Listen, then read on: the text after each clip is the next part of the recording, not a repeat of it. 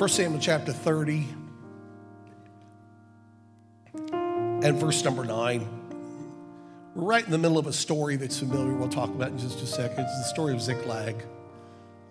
But the Bible said, and David went, he and the 600 men that were with him, they came to the brook Besor,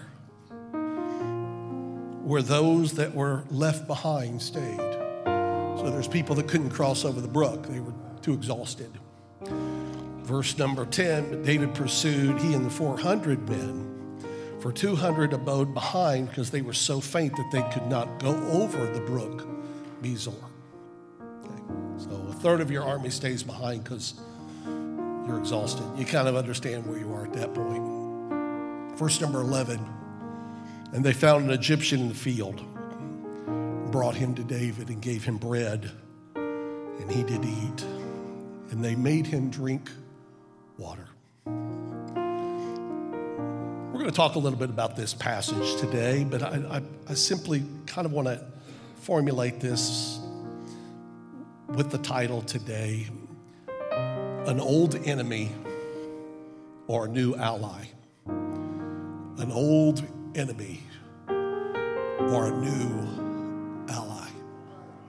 Can we put our Bibles down and as they taught us at Sunday school Calvary Tabernacle, we raise our hands to the one we love the best. Can we do that today and invite the presence of Jesus into this place and into this place right there? Father God, we love you and we praise you. We pray that you bless us and help us and touch us today.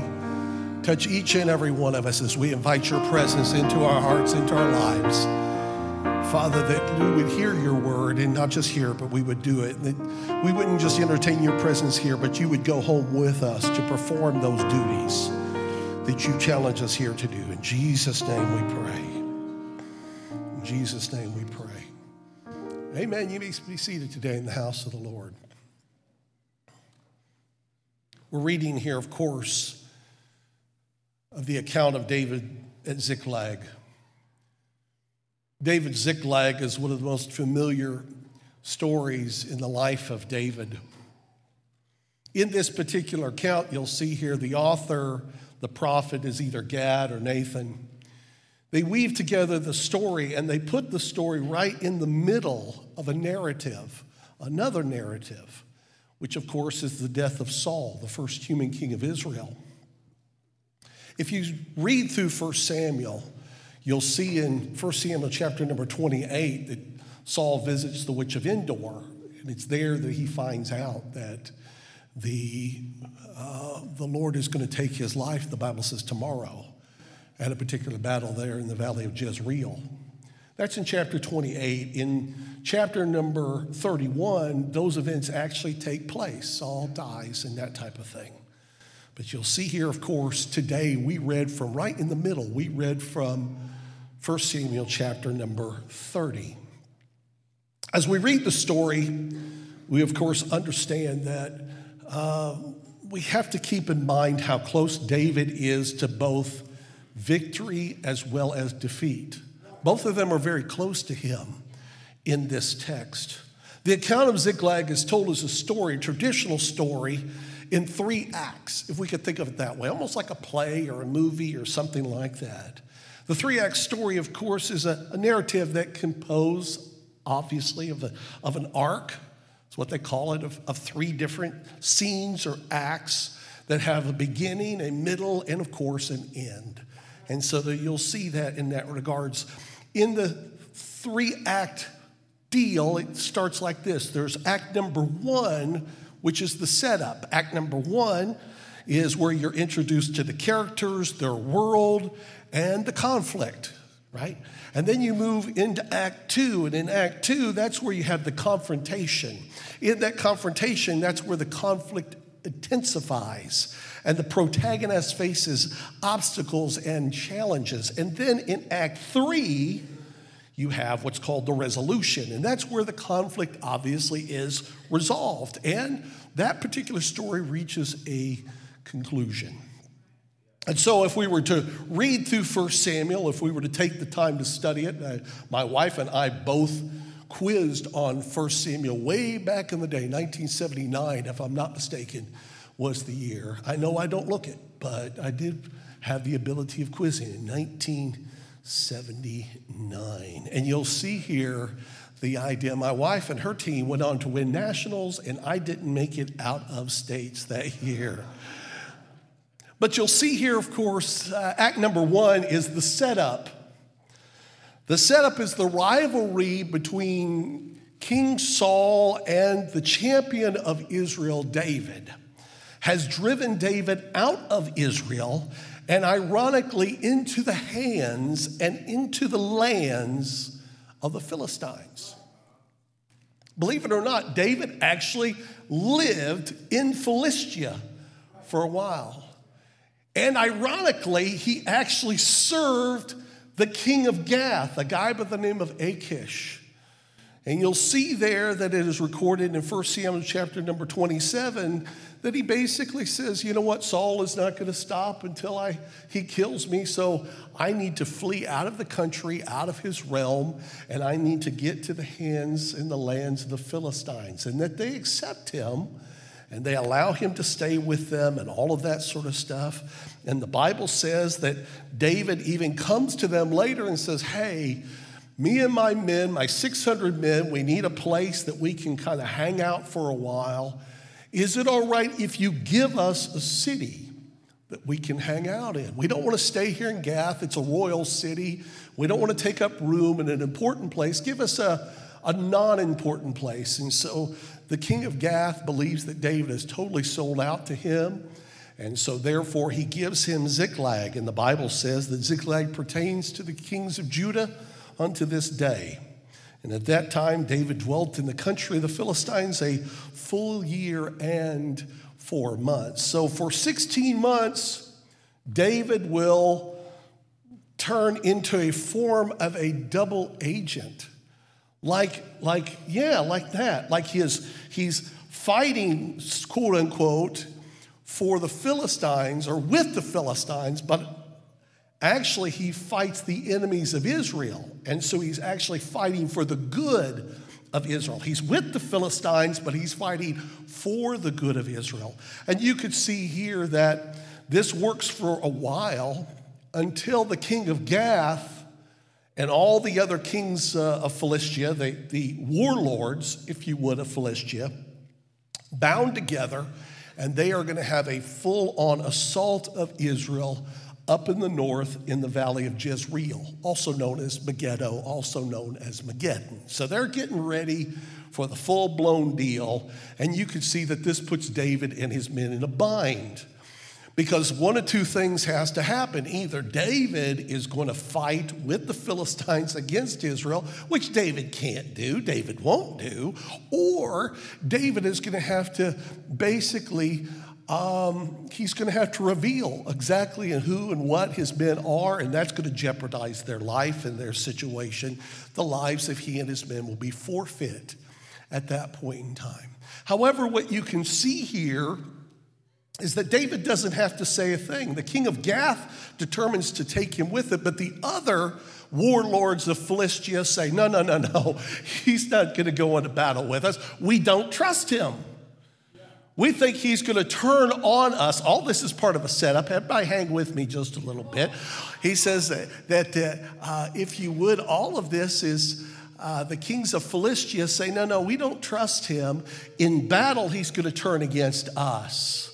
That's probably exactly what would have happened.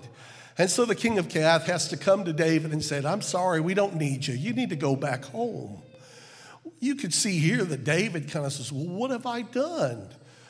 You kind of offend me. How dare you? How dare they talk that way about me? but you'll see here that Achish says, No, no, no, it's not me. It's, it's not you. It's them. That's the way you do it at family reunions, right? It's not, I don't have a problem with you, it's they have a problem with you. You need to leave. Okay, so you see at this point in time that David and his men, the Bible says in 1 Samuel chapter number 29, verse number 11. So David and his men rose up early to depart in the morning and to return into the land of the Philistines. And the Philistines went up to Jezreel. And that, of course, will lead us to the next verse, which is 1 Samuel chapter 30, verse number 1. And it came to pass when David and his men were come to Ziklag on the third day, three days of travel, three days of journey. They were supposed to fight a battle the first day. They didn't fight it. They were sent home. They traveled for three days. That they now come on the third day that the Amalekites had invaded from the south and Ziklag and had smitten Ziklag and burned it with fire and taken the women captives they that were therein, they slew not any, neither great nor small, but carried them away and went on their way, much in the same way as what has happened in Israel, except they did kill people, but taking them hostage or captive, if you would. And that, of course, in my mind, in the, in the film or in the play, they come over a hill and they see Ziklag on fire. See what I'm saying?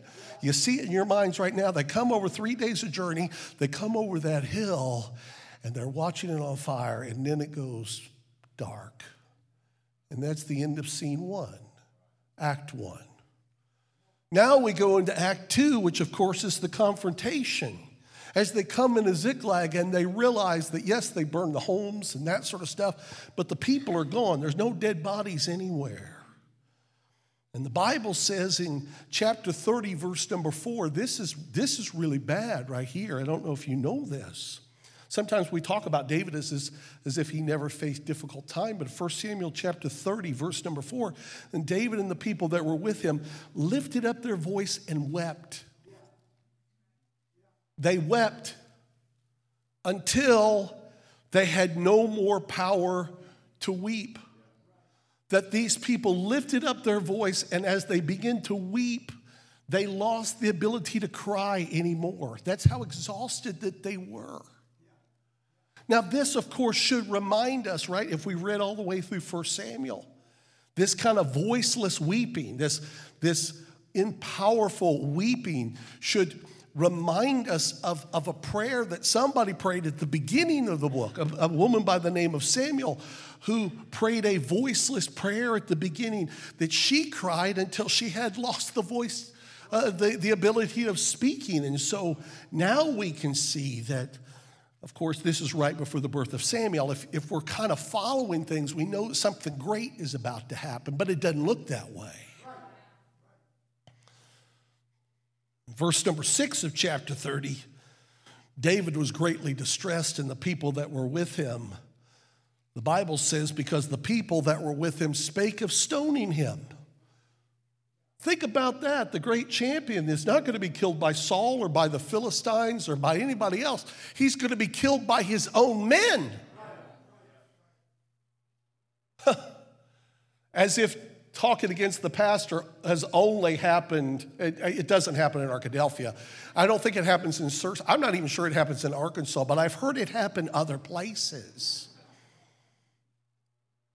And why is that? Because their soul, people's soul, gets so broken, so wounded, so hurt, loss cuts so deep, cuts so deep that they hate any and everybody, even their leadership that loves them and has cared for them and has also lost something. It's at that point in time that you can see things begin to turn. David encourages himself in the Lord his God. He springs into action. And so the first thing he does is he prays. He talks to the Lord, and he actually talks to the Lord through the priest, through the priest that wears the ephod. And he asked the Lord, Should I pursue the Amalekites, the people that have taken my family, the people that have taken our family, the family of the 600? The Bible lets us understand that at that point in time, the Lord tells him to pursue, and that if he does pursue, that he will overtake them and that they will, without fail, recover all. The word of the Lord has spoken. Oh, that feels so good. Woo! Now you still are running on fumes. How many are understand what I'm talking about? You've got the word but now you're running on fumes. Right? You've traveled for three days after you were supposed to fight a battle. You travel for three days. You come home. You weep until you have no more power to weep anymore. Then you get up and you start going after the enemy. And so that leads us to our text that we read this morning that they come to the brook Besor, which is actually down there, actually down in, in, in the middle of the desert. And as they're coming to that point, when they go to ford that particular brook of Besor, a third of his army can't go. Now, let me ask you, how tired, how exhausted are you that your family is being held captive and you can't cross the brook? We are looking at a perilous situation here that a third of David's army, a small army of 600 men, this is not a large army, right? 600 men is now broken down into 400 and David the one. Things seem hopeless. Yes, they have the word of the Lord. Without doubt, they will recover all, but it's hard to believe that somebody at that point in time is not doubting. So you can see here that things begin to look hopeless. And then there is a game changer. In verse number 11, the Bible says they found an Egyptian in the field. You all know about the Egyptians, right? Boo hiss. Those are the old enemies. Those were the guys with the whips and the guys with the chains. They were the guys with the, I don't know if you heard about the plagues, they were bad. The guys with the excess, the ancient enemies. Can you imagine what went through these guys' mind when they found this Egyptian in the field? I, I no doubt that there was somebody, I don't know, redneck, something like that, that David had among his 400 men traveling with him that have lost their families and people that had actually spoke of stoning David find an ancient adversary, an ancient enemy, and it's like, oh, come on now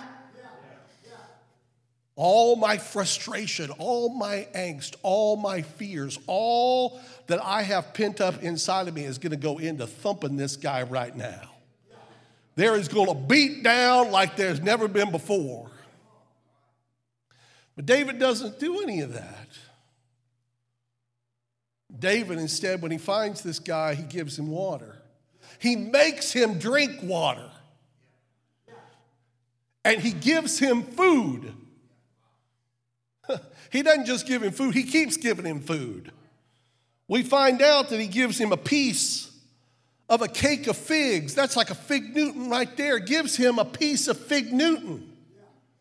Long before there was a Newton, there was a fig Newton. Never forget that. And two clusters of raisins. And what he had eaten, the Bible says his spirit comes back into him because he had not eaten bread nor drunk any water for three days and three nights. And then he begins to open his mouth. And as he opens his mouth, you can see here that David begins to question after he is fed with the army's meager provisions. David begins to question this new POW. To whom belongest thou? Whence art thou? verse number 13, he said, I am a young man of Egypt. I'm a servant of an Amalekite. And my master left me because three days agone I fell sick. And we made an invasion upon the south.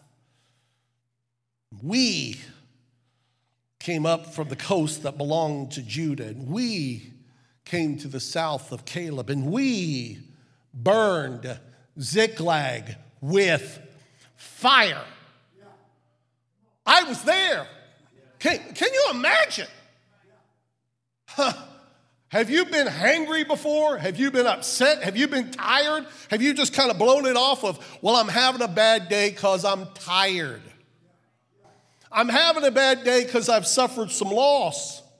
Have you told somebody off and as soon as you did, you just felt like a piece of garbage because you like, well, I, I don't really mean all that. It's just, Can you imagine listening to this guy say, I was there? I was their aid. I was their help. I, I served them. And in fact, I was their ally. And, and to be honest with you, sir, I probably still would be. Three days ago, something happened in me. I fell sick. And when I fell sick, I lost there for a little while temporarily my value to them. They abandoned me in the desert like a piece of garbage. And they thought so little of me that they did not even leave a canteen of water for me to drink. Now, let's be honest here. If David's men spake of stoning their champion, there must have been somebody in favor of killing this ancient enemy. But David did not respond that way. Instead, he asked him one simple question Can you help us? Can you help us get back the things that we have lost? Can you help us recover our families? Can you help us recover? Can you bring us down to the company? He says. You can see here that the young man of Egypt understands that he has just a little piece of information that is vital to David. And so he plays it for all it's worth. He says, I can and I will bring you down, but only under two conditions. Number one, don't kill me. And number two, don't turn me back over to them. They left me, they treated me, they revealed what they really were. And now don't turn me back over to them and don't kill me yourself. You can see here, of course, that that is the end of Act Two. And now you have Act Three, the resolution. In the resolution, the young Egyptian does indeed live up to his words. He brings them to the camp of the Amalekite. The battle is actually only one verse long. Simply put, for 24 glorious hours, David and his men wreak havoc upon the enemy. They rescue their families, and they truly indeed recover all. There was nothing, the scripture says, nothing lacking to them, neither small nor great, neither sons nor daughters nor spoils nor anything that had been taken from them. David recovered all. Pretty soon, within a matter of days, they are back in Ziklag, all 600 of them. They even go back and pick up the guys they dropped off. They get back to Ziklag, they have a party, reunited, and it feels so good. And you can see here that it's there at Ziklag. In just a couple of days, David will find out about the outcome of the battle that he missed up in Jezreel and how that Saul was taken and is now dead. And now he himself, David, is the unrivaled champion and king, first over the tribe of Judah, and then eventually the entire nation of Israel. And it all begins and ends for us at this place called Ziklag. A story in three acts, but the question I have for you today is what was the climax of the story? Some would say the battle, and it's really kind of anticlimactic. It's a foregone conclusion. It's only one verse about that. No, the climax of the story is the tipping point. It is the key person of that story, and that key person of the story was that piece of garbage, if you would, that which had been rejected or thrown away by others. That now is revealed to be for Israel and for Judah and for David and for his men. The very key to the whole thing. That's the climax of the story. The idea of that ancient enemy that is instead a new ally to bring them into that which they have lost. Young people, your pastor told you something today. Life is hard. That sometimes in our lives, more often than not, we suffer loss. Paul said it this way the loss of all things. Disappointments come. Oh, I, I, wish I was in a Pentecostal church with people that told the truth. Pente- that, that disappointments come that sometimes things are taken away from us, that the enemy does what he does best. He comes to steal and to kill and to destroy.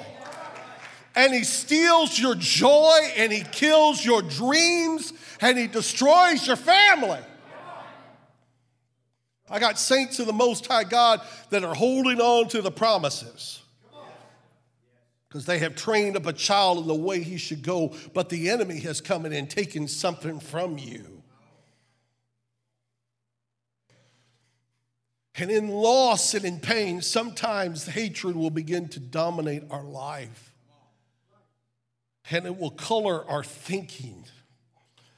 We soon begin to hate anyone and every one that is connected to our loss and to our pain, no matter how slight or tenuous the connection. You know, I, have I've heard people talk against the church. How many's ever heard anybody talk against the church?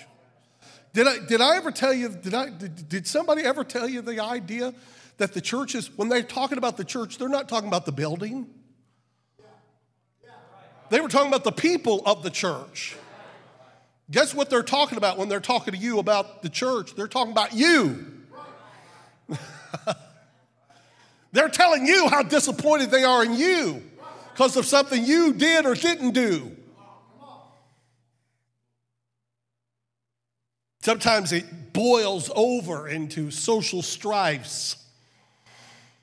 And soon the hate becomes so strong that we will hate entire groups or races of people. We'll hate the drug addict. We'll hate the gang member.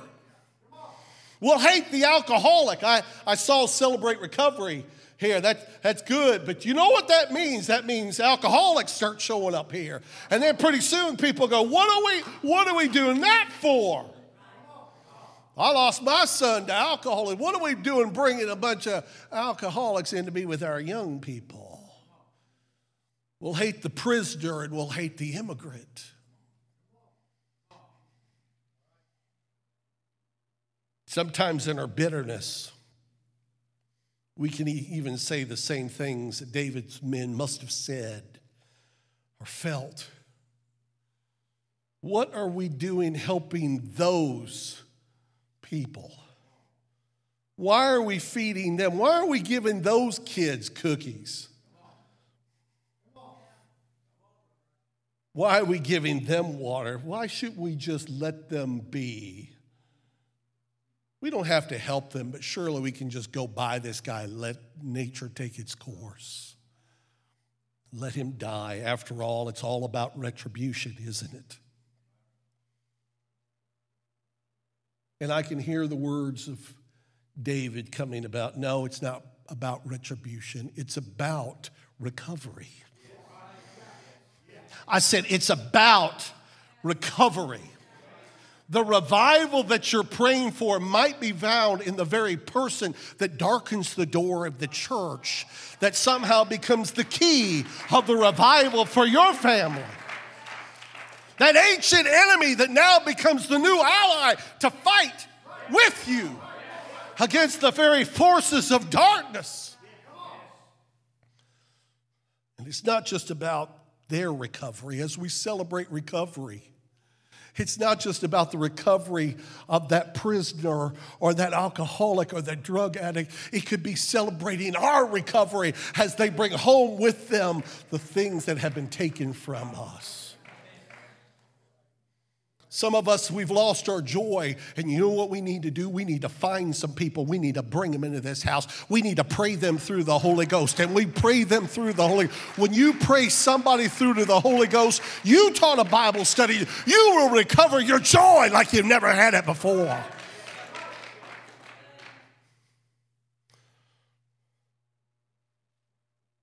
See, I, I know you've lost something but others have too. I know that you hate this world. Love not the world, neither the things that are in the world, but you're not the only one that hates the enemy.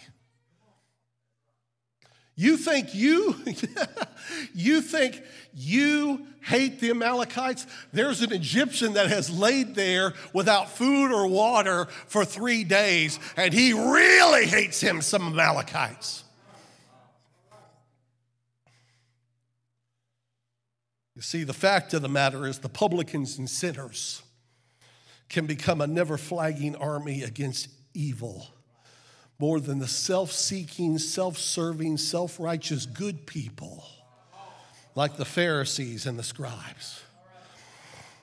The fact is that the delivered drug addict hates drugs more than you ever will. I said the alcoholic hates alcohol more than you ever will. I said the young woman that has been trafficked knows the real effects of pornography and will become a champion for morality more than any caring Karen ever could. You have to understand that the prodigal that still reeks of the pig pen will know the true value of Father's house. The true value of Father's house more than any of the elder brothers who never leave the house, at least in presence, but have in spirit. And they will understand, those prodigals, that the love and acceptance they feel here is something that money can't buy, and the lack of it can't lose.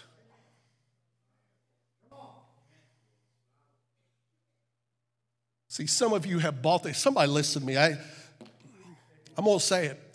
Some of you have bought the lie that the only reason you're of value here is because you're a contributing member to this church. And if you would understand that your value is beyond that of pocketbook and of finances, that you have a value to the kingdom of God, you, there's a joy that could be restored to you. Because God loves the cheerful giver. He'll take money from a grump but he loves the cheerful giver. Scripture was clear. He said, You only ask people who are willing to give. You give willingly as unto the Lord. Let us say this, and I'm coming toward a conclusion today. While we may or may not be David, we may never find ourselves in David's situation where we find ourselves at a place like that. We may never find that Egyptian exactly like that. Maybe we won't be David, but all of us will be or have been that young Egyptian with nothing.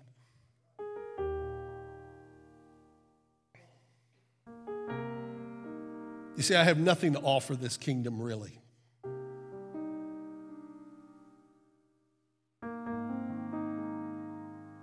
Three days ago, I ran out of strength. The world, drugs, alcohol, pornography left me. And my enemy found me. Romans chapter 5, verse 10 refers to us as the enemies of God.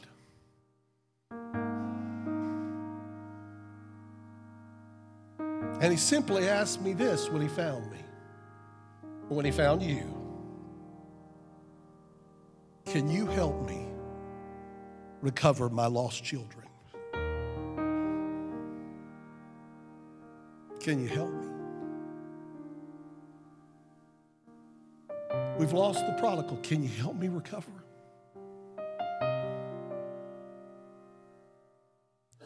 And when he asks you that, he asks me that,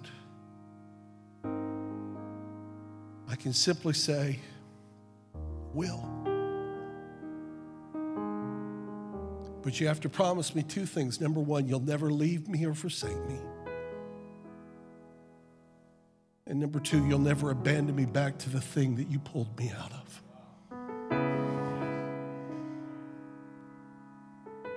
The greatest preacher in the prisons is not the goody two shoes that has never been. Oh, it's that guy that knows what the inside feels like when that, that door slams behind him and the hopes and the dreams of the families are gone. And on the inside, realize how broken they are. Because we believe this gospel can turn Sauls of Tarsus into Apostle Paul's. We believe that this Jesus can transform the fornicator and the idolater and the adulterer and the effeminate and the abusers of themselves with mankind and the thief and the covetous and the drunkard and the reviler and the extortioner. Into the such were some of you. Into the washed into the sanctified into the justified. By his name by his spirit. Today's a special day for me. Let's talk about me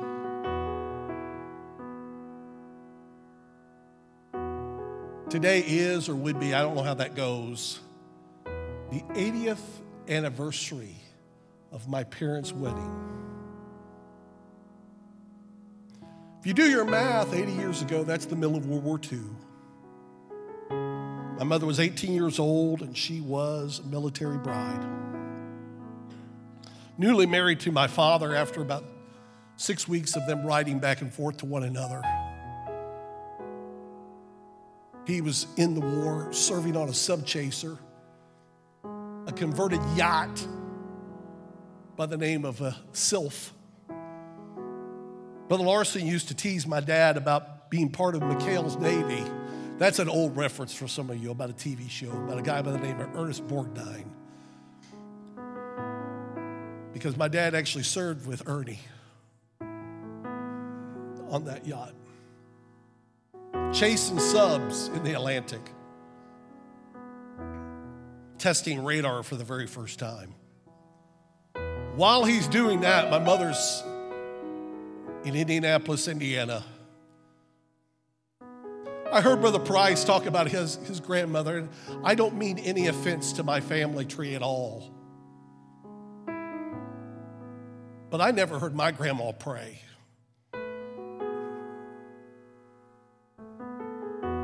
You could have held a gun to my grandmother's head to have her quote what Acts 2.38 said. And she couldn't tell you any word of it at all. Not about Peter, not about repentance, not about baptism, definitely nothing about the Holy Ghost. My grandfather on my mom's side was an alcoholic. My father was an orphan. They did not know how to live. The older I live, the more I think about them, but I don't think of them as old people. I think of them as young. I think of their upbringings and their struggles. I think what the guts it took for my mom to walk into the church called Calvary Tabernacle.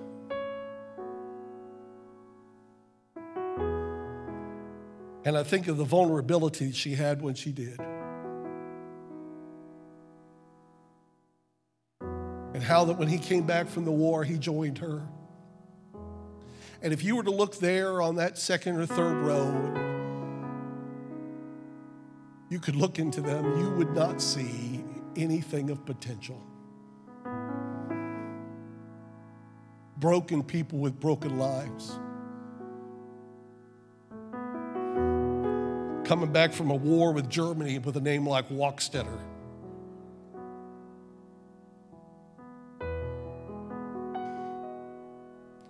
But somehow our church loved them.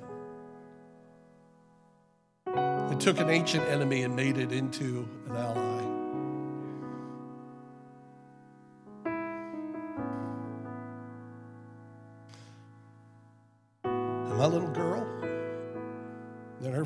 Packing their bags right now to go back to Sao Paulo, Brazil, to reach 20 million people for the name of Jesus in this gospel.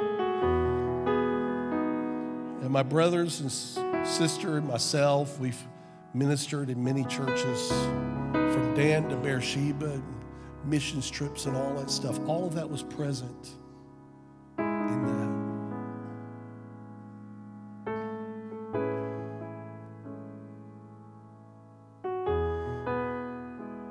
Some of you have lost some things. I don't have to be a prophet like Brother Price talked about. I just have to be a student of human nature.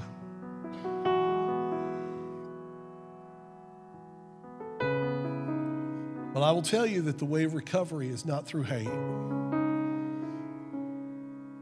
But the way of recovery is to find that Egyptian. That person that's coming in here that doesn't look like they have any potential at all, that might be the very person God uses to bring your, your broken, listen to me, that might be the person.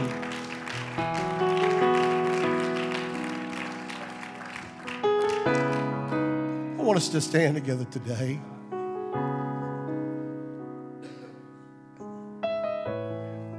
If you've never lost anything, this isn't for you today. If you've had all your prayers answered, great. David said, I've never seen the righteous forsaken. He's not wrong,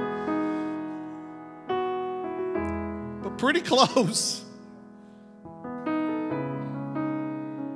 As Paul would say, cast down, but not destroyed.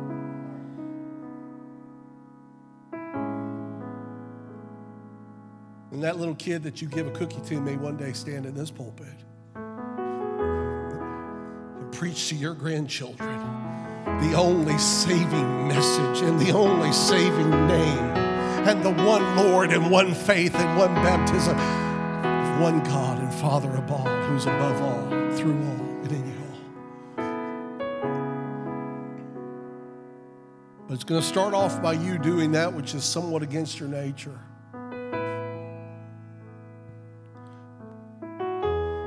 David did it, but. Uh, generation later, Solomon would say it. He said, Therefore, if that enemy hunger, feed him. And if he thirst, you give him water to drink. For in so doing, thou shalt heap coals of fire upon his head, and the Lord will reward thee. I believe there's a reward in here for somebody. Can you lift a hand right now? Not lost anybody, that's. But if you've lost something and you're looking for it, you might find it in the waters of baptism, not in yours, but as the waters are troubled today, in that new convert. If you'd like to come, I think it'd be appropriate for us to come together and pray.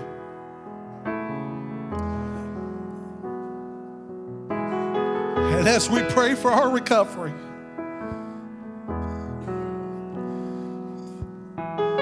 can you pray for a little bit for the grace and for the mercy to accept the young Egyptian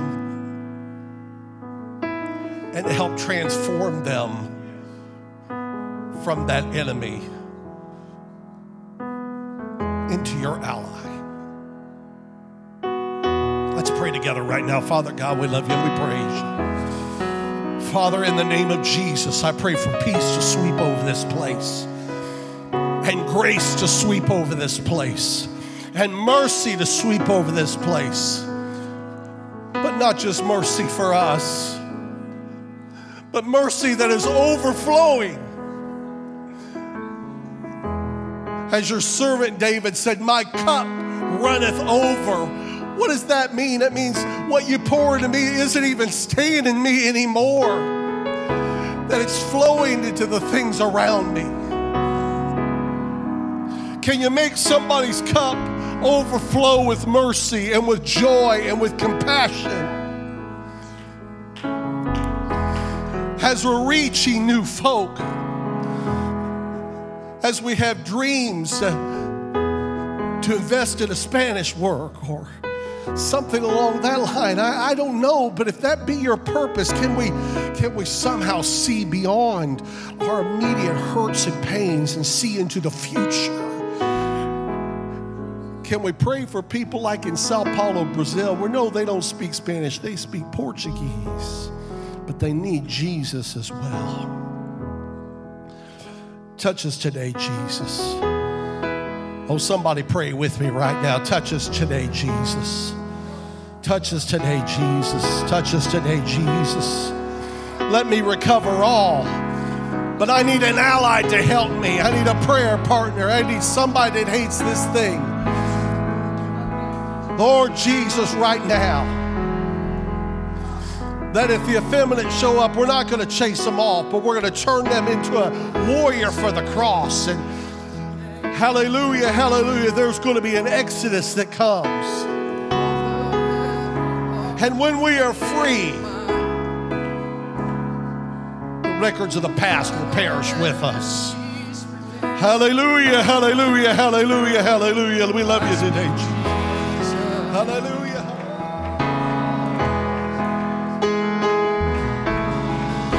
Hallelujah, hallelujah, hallelujah. Hallelujah, hallelujah. Hallelujah,